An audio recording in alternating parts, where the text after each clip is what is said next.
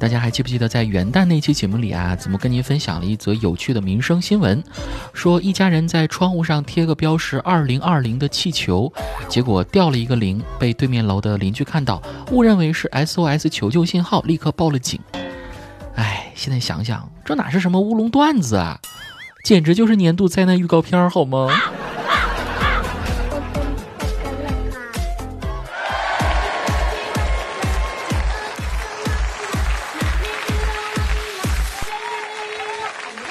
？Hello，各位，好久不见，这里是喜马拉雅恢复更新的《去你的段子》，我是每逢过年胖三斤，今年宅家胖十斤的主播子木。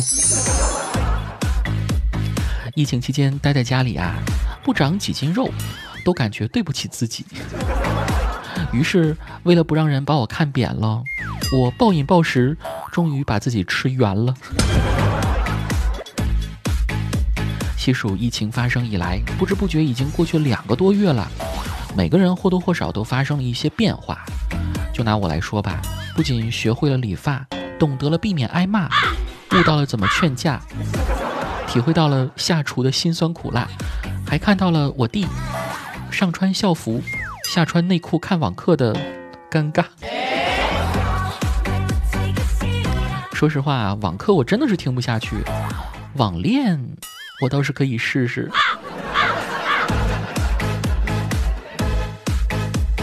世界上最悲催的人，莫过于等了一辈子，等到的不是王冠，而是新冠。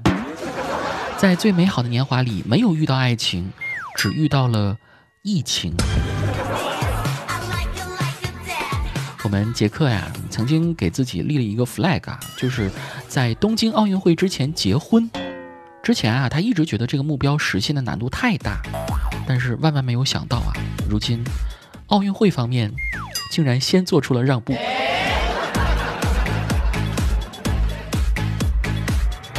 为了配合疫情防控和居家隔离呢，之前我有在很多平台上啊看到网友们分享的感受或者是文案，比如疫情期间让我明白了劳动的价值和意义。让人明白女生坐月子的苦。疫情期间是最多一次陪家人的时间，也是老公跟我说最多话的时间。疫情前吧，我们关系挺好的，现在大眼儿瞪小眼儿，两个人动不动就开始吵架。从某个角度上来讲啊，这场疫情真的是考验爱情的时候啊。在录制本期节目之前呢，我看到一位女听众的留言，她就说：“我老公的手机密码是九三零幺二八，这种密码一看就是九三年一月二十八号，但老公一家人没有谁是九三年一月二十八号的生日，所以我一度怀疑这肯定是他前女友的生日。昨天跟婆婆在房间里聊天，就侧面向婆婆打听了一下，他前女友是几几年的呀？”婆婆说好像是九八年的，然后我就问婆婆，在九三年有什么特殊的事情发生吗？婆婆想了很久，说没有。我也就丢下这事儿没管了，东拉西扯跟婆婆聊了半天。婆婆突然说：“哎，好像对门那家的小妹是九三年的。”什么？邻家小妹难道姓王吗？今天我跟老公玩真心话大冒险，老公输了。我就让他说一下，他这个手机密码究竟是什么含义？老公说：“你看一下我手机号的后六位就知道了呀。”原来他手机号后六位是八二幺零三九，所以他的密码就是把手机号的后六位倒过来了而已。哎，真是虚惊一场。我突然发现啊，女人啊。有时候因为敏感的猜忌啊，真的会给自己增添烦恼。就像我曾经看到网上说，一个女孩的男朋友的微信里有一个联系人，名字叫做三十九 M。经过几次质疑和冷战之后，最后发现，三十九 M 其实是三舅妈的意思。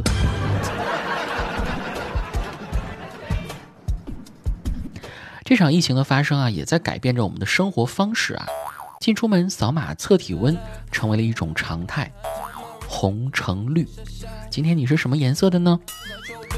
最近网上很多人也开始质疑健康码的作用，他们的论据呢非常简单，就是所有的信息啊都是自己填的，谁能保证它的真实性呢？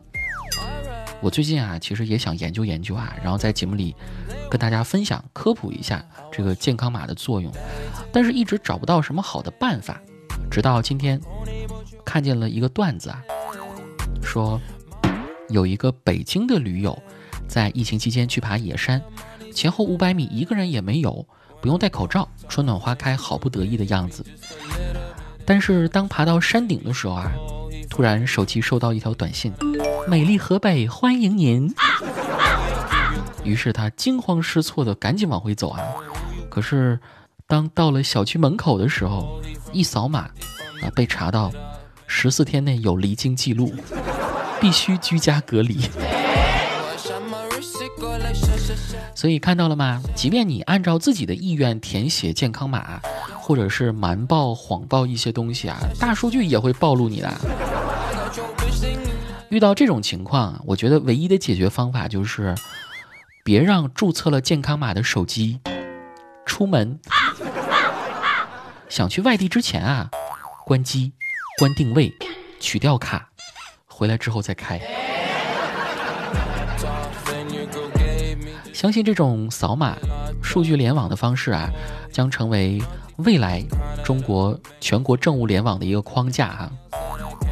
呃，当然，这个隐私问题就我们就先不说了。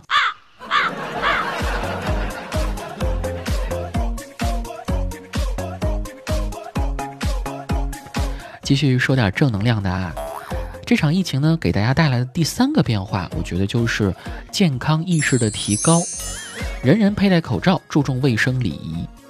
不知大家有没有发现啊？貌似疫情发生之后呢，都很少听到身边人有得普通感冒的消息了。呃，当然这一方面呢，可能是大家就算是得了感冒啊，也不敢去医院跟别人讲呢，怕被疏远，对吧？但也有可能是。这个大家都注意卫生健康了，像飞沫传播、细菌、病毒呢，也就相应的减少啊。而且，这个大家对身边人如果有异常情况的啊这一类人，会不会变得非常警觉呢？我是昨天晚上回来准备复工的，啊，然后在坐地铁的时候，真的我只是一不小心，连续的咳嗽了几下，可是旁边。当即就有四个人为我转了身，瞬间我就有一种自己上了《中国好声音》海选被选上的感觉。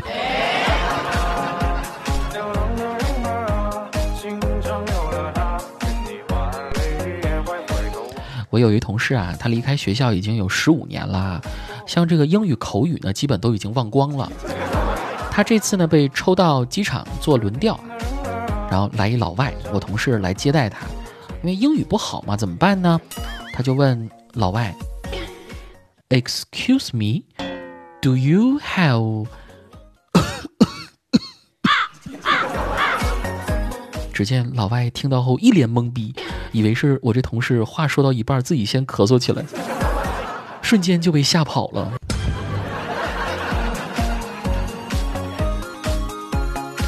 我突发奇想，你们说，如果把这个招数用在你讨厌的人身上，会发生什么呢？昨晚上回来之后啊，觉得肚子很饿，就去不远的肯德基吃饭。我作为对面的桌子呢，是一对母子。只见那个孩子用薯条蘸着番茄酱，然后到处甩，显然是个淘孩子、熊孩子。后来呢，熊孩子又把没喝完的奶茶也到处甩啊，还恰巧就甩到了我的衣服上。我当时特别生气，你说孩子这样吧，算他小不懂事儿，可大人怎么也不管管呢？于是我就想了一个妙招啊，准备治一治他们。站起身来，走到他们的座位，说：“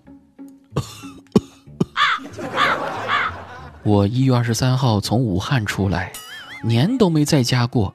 这一个月我周转韩国、日本、意大利，刚从西班牙回来。”折腾这么久，我就想安安静静坐下来吃口肯德基，你们都不让吗？这个妙招果然见效，那个熊孩子立马就闭上了嘴，他妈妈也瞪着眼睛说不出话来。我怎么有种千里送毒的味道？可是各位，剧情随后就迎来了反转啊！熊孩子妈缓过神来，淡定地说：“怎么了？我们刚从美国纽约回来的，就非得让着你吗？”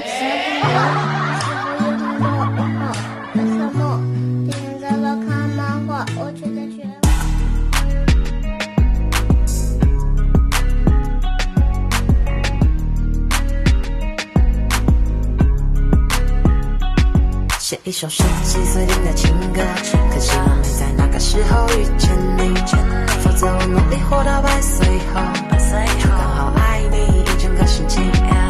被我抓在手心里的秘密，总有一天会亲手交给你。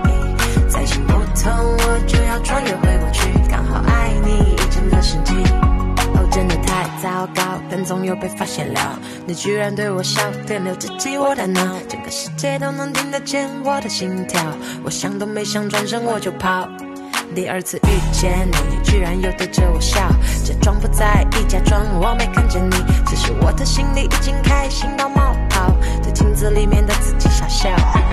My God，你别再对我笑，笑得我的小心脏在扑通乱跳。我不敢抬头，害羞到脸红彤彤，就连自己都觉得自己好笑。写一首十几岁听的情歌，可惜我没在那个时候遇见你，否则我努力活到百岁后，就刚好爱你一整个世纪。被我抓在手心里的秘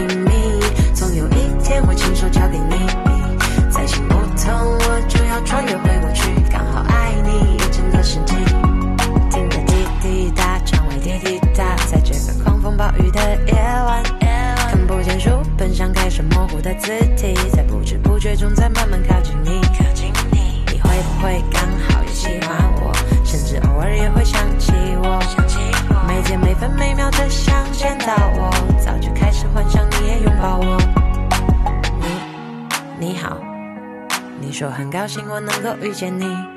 想要坐在你的旁边，请问可不可以？我瞬间激动到我不能自已。写一首十几岁听的情歌，